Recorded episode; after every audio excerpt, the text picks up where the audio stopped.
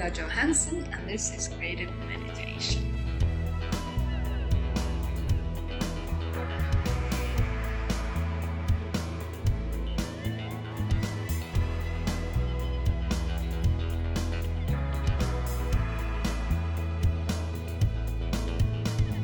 “真的很好玩，很减压。